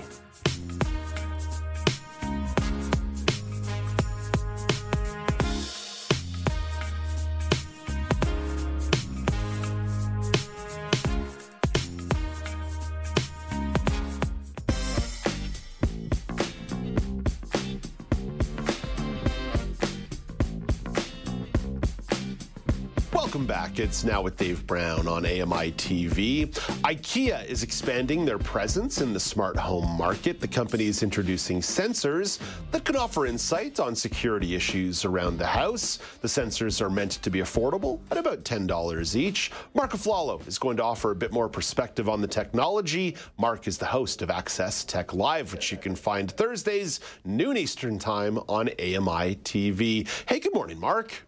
Good morning, Dave. I got to ask you a quick question before we even get into this. You ever watch a T V show and you like people are talking about something and you just want to get a word in edgewise? That's exactly how I felt when you and Brock were talking about smart home stuff. Sitting here waiting to go on, I'm like, I need to get involved in this conversation. But Mark, there are bills to pay, so you've got to do the commercial break first. That's what keeps us living our lavish lifestyles of uh, me eating too many tater tots. Uh, Mark, oh let's uh, jump specifically into the IKEA side of this conversation. A full confession on my end, I didn't know IKEA was particularly involved on the smart home side of things. I thought it was more of the big tech companies. But these sensors individually, what kind of information are they collecting and communicating? So they're launching a line of three sensors. There's a door uh, door window open-close sensor that does exactly what you'd expect it to do. It detects when you open and close a door. It's just a magnetic little contact that when something changes, it alerts you that that door or window has changed. There's a water leak sensor. These are always great to have oh, in yeah. bathrooms or places that you know that if it gets too far.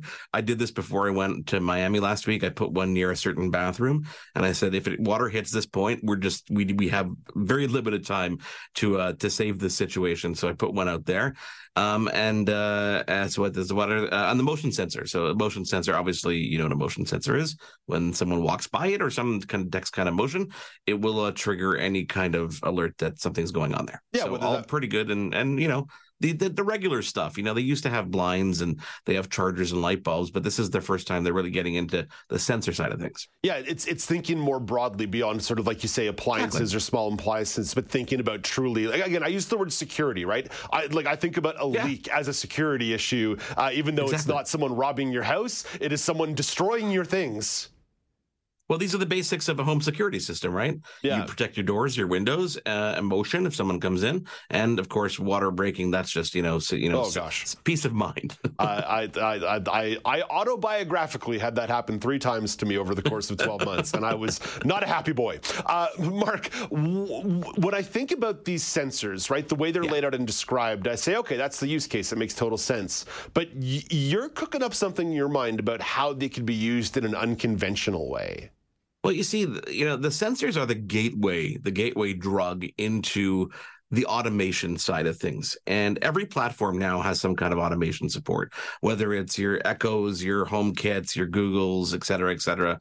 There's ways because of these sensors that now exist at a very affordable rate. I mean, ten dollars is pretty much unheard of, to be perfectly honest. They're normally about sixty dollars, seventy dollars. Mm. And if you talk about equipping a whole home and trying to really do automation, that gets cost prohibitive, right? But now at ten dollars a piece, you can really have some fun with this kind of stuff. And and some so you can have basic fun. So for example, you know, if a door opens, open the light that is as close to the door as possible. If motion is detected in a hallway, you know, turn on the light in the hallway and you can do that kind of stuff. Mm. I like taking things a couple steps further, you know. I I like doing things like when motion is not detected after seven p.m. in this particular room, shut down the main floor. So I'm taking it a step further where I'm oh, saying I know that my kids forget the lights on, right? So this is an opportunity for me to say, hey, no one has to run downstairs, turn the lights off and figure it out. We can take advantage of what these sensors do and don't detect. And when they do and don't detect that, to trigger new kind of automations. Um, so you can have a lot of fun with this kind of stuff, whether it's, you know, uh, you know, a window is left open. So after five p.m., you want to get notified that that window is still open. A back door, you know, your your kids oh, are running yeah. in and out on the summer, yeah. the door's not closed. You can even put them outside, some of these sensors, not these particular ones from IKEA, but there are some, uh, uh, you know, higher class ones that work outside. Philips Hue makes these great ones. So if, you know, animals are detected in your yard, you can have a big floodlight turn on. I mean, and, and they're going to go further. They're going to have things like temperature sensors too, and that gets you into a whole new class of automations. For example, you can have a temperature sensor outside that says when the temperature drops below a certain um, you know, degree. And by the way, you don't even have to have the temperature sensor. You can tie things in to things online. So when the weather is detected in your area to drop below two degrees Celsius, for example, turn on the heated mats that are outside my house, or raise oh the gosh. temperature in the oh house. Oh my gosh. There are so many things ah. you can do. And then you start thinking about accessibility. Think about somebody who takes five minutes to get to the front door. And then you start thinking about, okay, doorbell rings, turn a light on so I know that it's there, that someone's at the door, flicker the light. Maybe place a sound through a speaker when the doorbell rings, or announce somebody, um, or, you know, oven left on, or someone's in this room. There's so many things you can do. And really, your brain is the only thing that's going to limit you as to, you know, what you can and can't do, or ideas that you'll come up with. Mark, I think the synapses going through your mind right now have actually changed the color of your forehead. Like that, I, I cannot believe the brainstorming that just occurred right there. That was that was like some uh, Einstein level stuff right there, theory of relativity kind of stuff going on. Well, this is where uh, it gets fun, Dave, right? This is where it gets beyond just, oh, I'm buying an accessory. This is like, okay, what can we do with this now? What can we actually play with? Whether it's for accessibility or utility uh, versus fun, you know, there's so many things you can do. And and like you said, that leads back to the price point. Now, again, ten dollars yeah. is not nothing once you've bought ten or twelve or thirteen of these things. But the idea of putting ten or twelve or thirteen of these things around a house means you've created quite a bit of coverage because of that price point. Well, think about it this way. You know, a modern day um, door window sensor was about fifty dollars, sixty dollars. Yeah. So yeah. you can now get six of those and cover more than a small apartment, most small homes, with under under one hundred dollars. So that's pretty, pretty cool. And the fact that we are getting into a point in time in the technology where it doesn't matter what speaker you have, it doesn't matter what technology you use, because everything's slowly becoming cross-compatible. Yes. Again, newer items are becoming cross-compatible. These items will be one of those items because they have matter and thread in them, which is a conversation for another day, but allows them to be cross-compatible with other devices, means that you can not have to worry, oh, is this not going to work with my Echo? Is it going to work with my Home? Is it going to work with my phone, Android? You don't have to worry about that kind of stuff anymore. So so it does get really exciting on both the playing aspect of it and also the utility aspect of it. Mark, you mentioned before that IKEA does have a little bit of presence in the smart home market prior to this. As I mentioned, it was a bit of a surprise to me. I always thought of it more mm-hmm. as the big tech players in this space. How does this fit into I- IKEA's overall presence in the smart home market? And and if I was to really get you to editorialize here, coming back to this price point, if you start getting these entrees into the smart home market, would that potentially increase IKEA's presence and overall market share? Because once somebody buys a couple mm. of these centers, sensors, if they don't already have a hub, maybe they're just going to pick up the IKEA hub at the same time. I think IKEA is going after the consumer that's already in the store, and and will then realize, wait a second, they do, they're doing a little bit more than just this furniture that I'm never going to be able to move again because it will fall apart. um, and and and you know, they started with smart blind. Actually, I think it was smart bulb first, and then they went to smart blinds. I actually have one in my office here that I never use, by the way.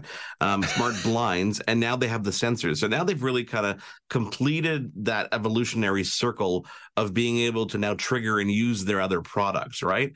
Um, the price point is really, quite honestly, unheard of, but given IKEA's footprint and how they are truly a global company that has incredible mass manufacturing, I'm not surprised.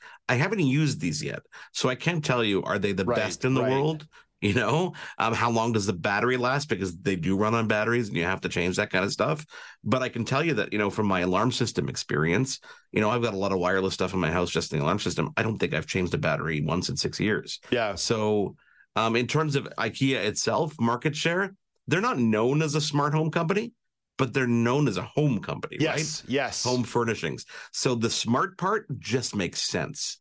That's it. And if you're walking through those aisles and you start seeing this kind of stuff for ten dollars a sensor, he'll throw that in the basket. That's almost worthy to be next to the the uh, the gum at the end of the aisle. Yeah. That's, you know, those, it really is. I mean, at ten dollars, you're like, you know what? I'll get some Tic Tacs and a window sensor. Yeah, if you're already buying a uh, thirty dollars lamp and a ten thousand dollars IKEA prefab kitchen, what's uh, ten dollars yeah. for a couple sensors and yeah, eighty dollars, eighty dollars for the hub itself? Uh, Mark, I mean, throw a sensor in a drawer. You open the drawer and an L E D light goes on.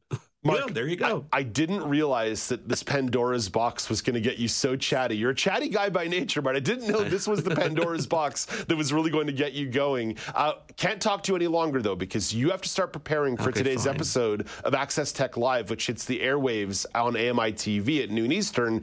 You've yep. got me popping by for a couple minutes today, but what else do there you have lined surprise. up? um, Arja Shepherd's going to be by to talk about her gift guide. Derek Lackey's going to be talking about diabetes and accessibility. And, of course, we're going to be overall just talking about International Day of Persons with Disabilities, which is this weekend. So uh, all that coming up, including Dave Brown today. Yeah, including Dave Brown. Uh, I, I deliberately ate lots of carbohydrates last night just to prepare myself for this technology talk. Mark, thank you for this. That. Talk to you in about uh, ninety-five minutes. Thanks, Dave. That's Mark Aflolo. He's the co-host of Access Tech Live. You can find the show Thursdays at noon Eastern time on A M I T V. You can find The Pulse on A M I Audio on the weekends. This weekend, Joita Gupta is going to be chatting about aging and disability with Anne Leahy, a researcher at Maynooth University in Ireland. You can find The Pulse weekends at two p.m. Eastern time on A M I Audio or on all major podcasting platforms. Coming up next... The Holdovers is a holiday movie that's been garnering quite a few positive reviews. Entertainment critic Michael McNeely will give you his thoughts on the film. But first, here is the Paris Sport Update with Greg Westlake.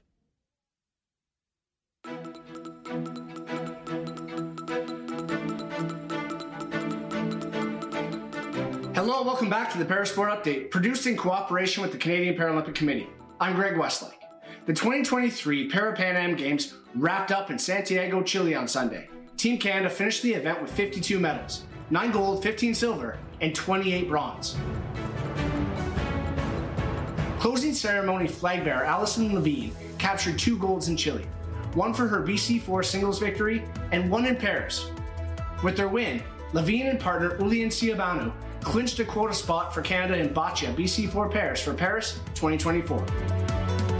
Also punching their ticket, the Canadian women's goalball team secured the gold and a berth at next summer's Paralympics. Unfortunately, three Canadian teams who had hoped to secure their own spot for Paris will now have to play in a last-chance qualifying tournament in twenty twenty-four. The wheelchair rugby team, the women's wheelchair basketball team, and the men's wheelchair basketball team still have some work to do. thirteen Canadians are coming home from the games with multiple medals.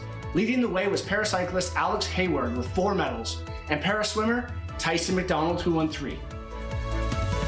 And that's our time for this edition of the Parasport Update, presented by A M I Audio. Check back next week for more news from the world of adaptive sports.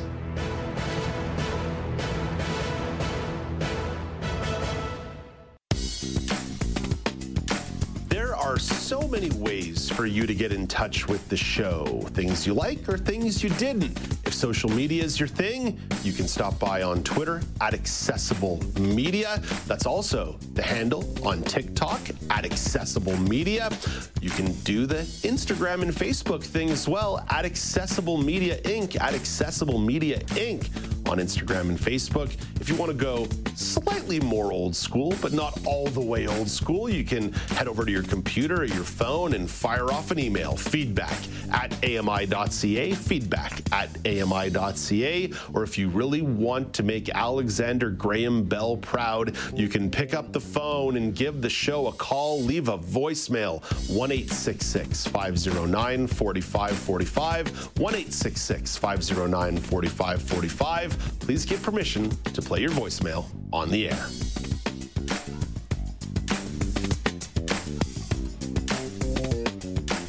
Welcome back. It's Now with Dave Brown on A M I T V. If you're looking for a new holiday movie that's a little less flashy, maybe a little less rom-com, The Holdovers is the one for you. The film stars Paul Giamatti and is directed by Alexander Payne. It's currently in theaters. Let's take a moment to watch a clip from the film. A student grimaces at the D minus he received on an exam. Other students receive an F plus, a D, a D plus. The last exam returned by the whistling teacher earned a B plus. The teacher goes to the lectern and shakes his head. I can tell by your faces that many of you are shocked at the outcome. I, on the other hand, am not, because I have had the misfortune of teaching you this semester, and even with my ocular limitations, I witnessed firsthand your glazed, uncomprehending expressions. He pulls glasses from his jacket. Sir, I don't understand. That's glaringly apparent. No, it's... Uh, I can't fail this class. Oh, don't sell yourself short, Mister Coates. I truly believe that you can. I'm supposed to go to Cornell. Unlikely. Entertainment critic Michael McNeely has thoughts on the holdovers. He's in studio alongside his intervener, Jillian. Good morning, Michael. Good morning. How are you? Michael, I'm great. Uh, another one of these films that I've seen the trailer for going to other movies, and I found it to be appealing. I thought it was interesting, but do a little bit of setup on context for the premise of the film. What does the term holdovers mean? I think the term can mean two things. I think, first of all, it's similar to hold back, which was the idea that students may have to repeat a grade, especially before the new curriculum in Ontario. Students did repeat grades in, in, in this province before. Um, hold back and hold over could also refer to um, things that are in the past that were still used today. So, for example, if there was a a T T C streetcar that was from the nineteen sixties but we're still using it today, that would be a holdover. How does that term or the notion of being held over perhaps apply to many of the main characters in the film? Well, first of all, the story is about the student who is forced to stay over for Christmas break because his family is not ready to take him home or doesn't want anything to do with him. And as a result, both his teacher needs to stay and uh, the cafeteria manager also needs to stay to feed him. Um, so all these three characters are perhaps wanting to do other things, but they're here. They, they have no choice but to be here.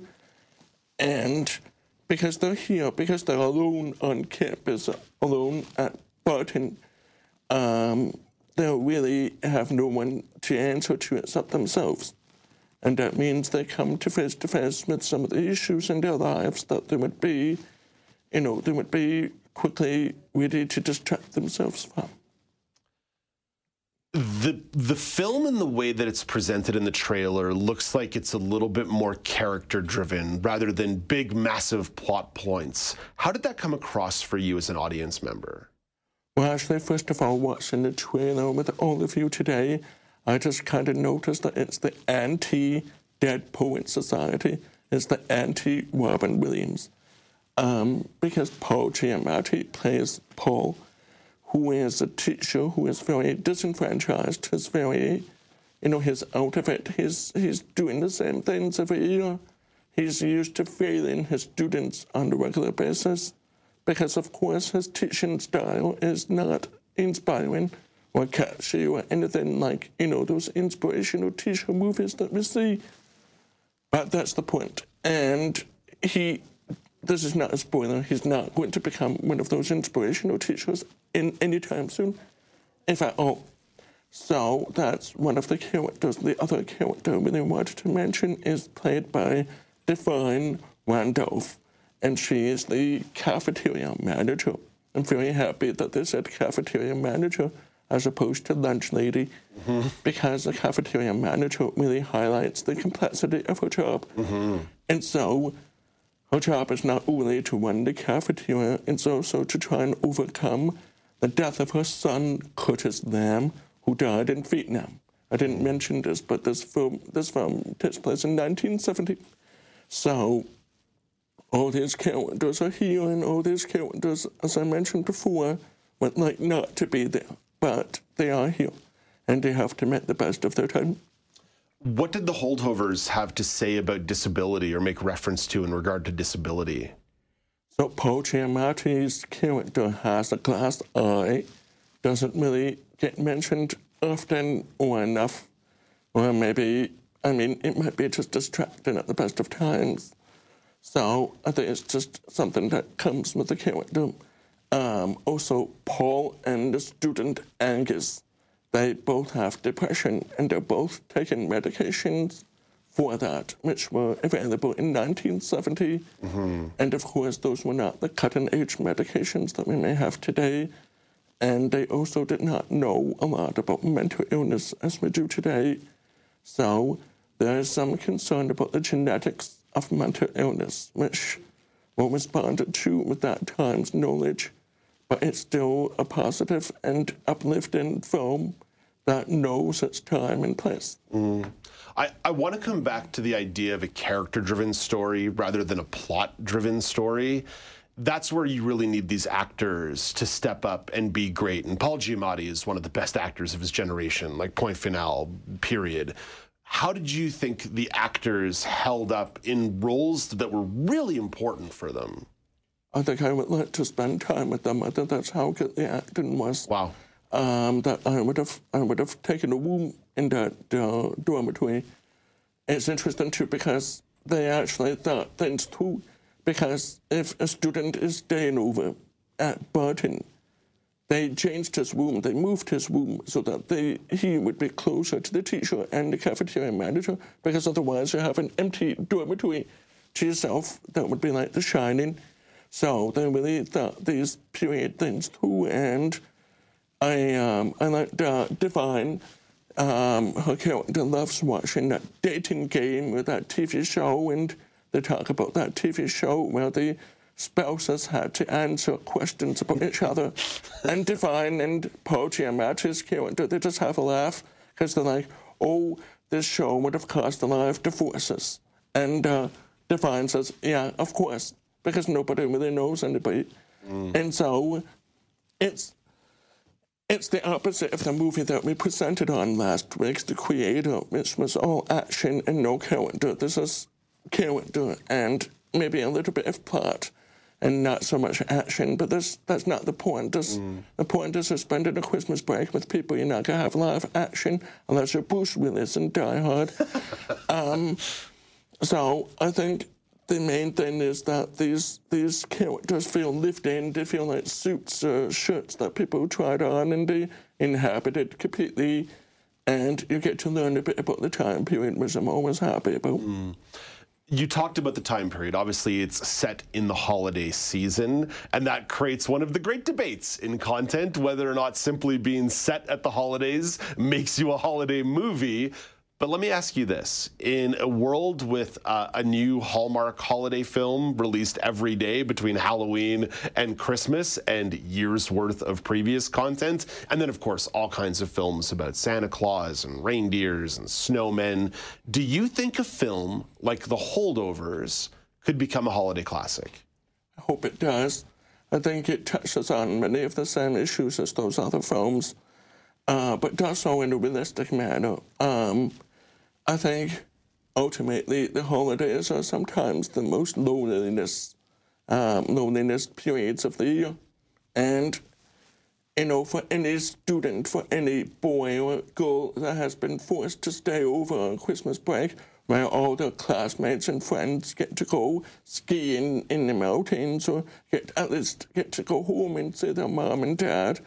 Some kids don't even have a mom and a dad, right? Mm. So that might be a reason why you stay over on holidays as well.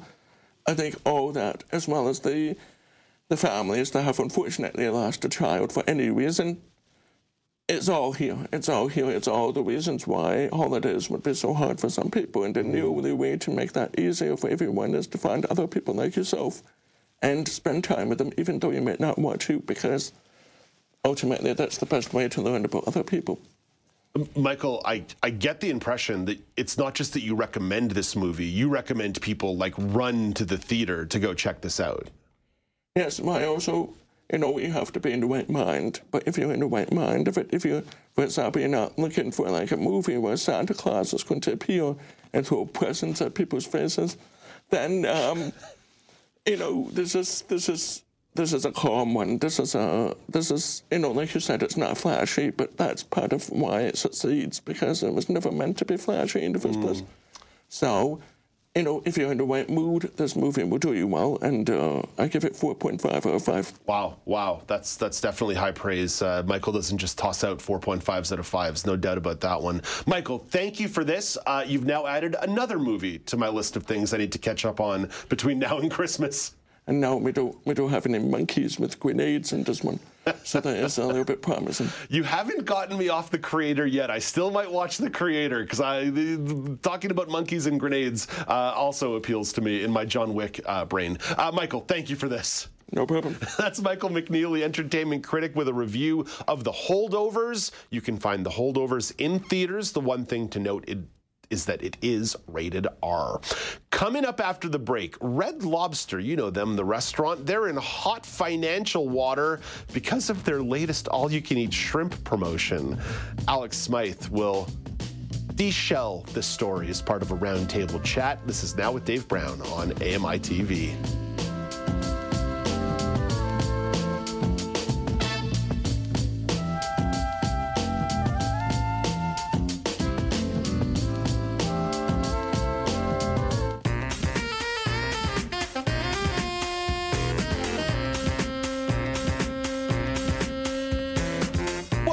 It's Now with Dave Brown on A M I T V. Only a couple of minutes until this Thursday show is in the books, but then Kelly and Ramya hit the airwaves at two p.m. Eastern Time on A M I. Ramya Emmethan is the co-host of that show and has a bit of insight on what's coming up at two o'clock. Hi, Ramya. Hey, Dave. Yeah, today we have Fern Lulham joining us, as she does every other Thursday. She's been joining us to talk about a lot of these, um, you know, emotional slash uh, psychological conversations. And today we're talking about defense mechanisms. Does oh, it make man. us more defensive to be people with disabilities? Yeah, I think short answer is yes, but we'll talk about why. Yeah, there's some layers to that. The short answer might be yes, but there is a layer or two to mm-hmm. that one. Yeah. It's, a, it's an all-you-can-eat conversation, if uh, you will. And that relates to a topic that, Alex, you're bringing to the table here. Red Lobster, the restaurant, in a little bit of financial hot water because people have big appetites. Yeah, Dave. So um, Red Lobster's latest promotion cost them millions of dollars because they underestimated people's appetite for shrimp. Go figure. So Brian Clark serves up this story. Red Lobster lost more than eleven million dollars in the third quarter. That's right after the restaurant chain put Ultimate Endless Shrimp on its everyday menu. Those two facts are connected, according to Red Lobster's owner, Thai Union Group. Its plan succeeded, getting more customers in. Traffic was up by about four percent, but this also forced Red Lobster to raise the price of Ultimate Endless Shrimp to twenty-five dollars. Company leaders say that's something they must watch closely so they don't turn off their customers. Brian Clark, A B C News. Yeah, so this got me thinking about all-you-can-eat uh, dining experiences. Obviously, shrimp is very popular, but I want to find out what is the best type of food, or what is what is the food that is most well done by doing all-you-can-eat style. So, Nisreen, let's start with you. What is the best food for all-you-can-eat experiences? I think everyone can agree with me when I say Japanese food. Yeah, all good answer. Eat. Good answer. Yep. Yeah, but if you find an all-you-can-eat wings place, please sign me up. Ooh. That's that's where I want to go. There, Is that there, a thing? There are the occasional restaurants that do it. I just don't know if I want mass-produced chicken wings. I don't know why mass-produced sushi strikes me as different than mass-produced chicken wings, but but it does, Ramya. Uh, Ramya, I'm I'm I'm with Nisreen. I love me some all-you-can-eat sushi and more broadly all-you-can-eat Japanese food. There, there's yep. a ton on the Danforth in Toronto that are just like out of this world, unbelievably good. Of course, Vancouver, British Columbia, loaded up with them too. But I'm going to go off the board a little bit because Nisreen had such a great answer. All-you-can-eat South Asian food. There used to be this buffet yep. in downtown Montreal, and you're just loading up the curries and loading up, like, the onion bhajis. Oh, Ramya, delightful, delightful afternoon. Horrible, horrible next morning. I was going to say, if you can handle it, then yes, do it. But it is true. Um, like Indian or, you know, Gerrard Street in Toronto, lots of oh, uh, all-you-can-eat oh. hole in, holes in the walls around here that you can check out. And I agree. That would be my second choice after Japanese also. But there's uh, brunch. you know, like brunch places that do all you can eat that I've had limited experiences with, but enjoyed nonetheless.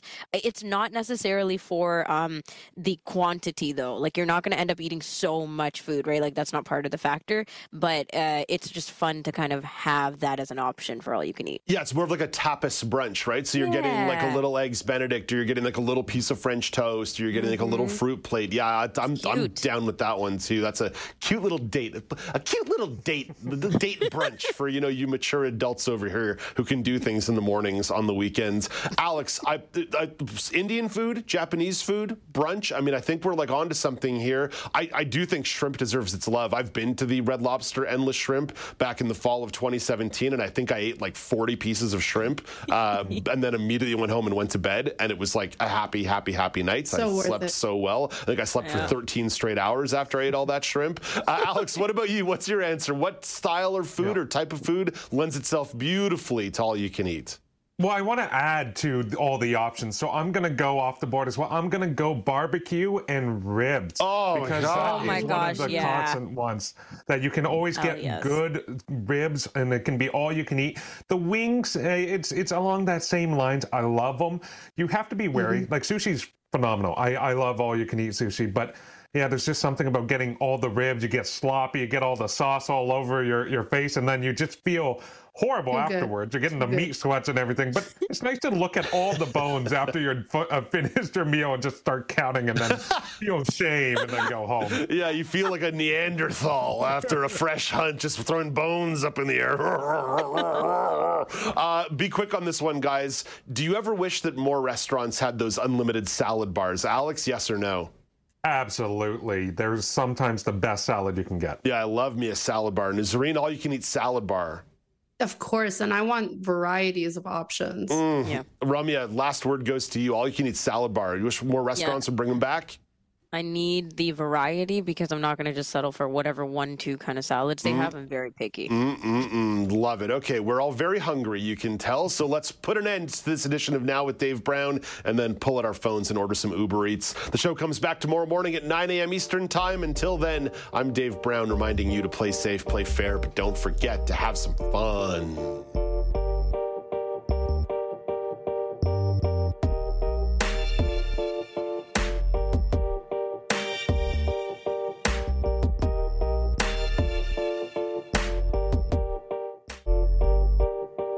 Hey, Dave Brown here. If you enjoy this podcast portion of our show, remember you can watch it live every day at nine a.m. Eastern Time on A M I T V. Hi, I'm Jenny Bovard. Join me monthly for Low Vision Moments, where I speak with awesome guests about some of the amusing things that happen when you're blind or partially sighted. Watch on YouTube or download Low Vision Moments from your favorite podcast distributor.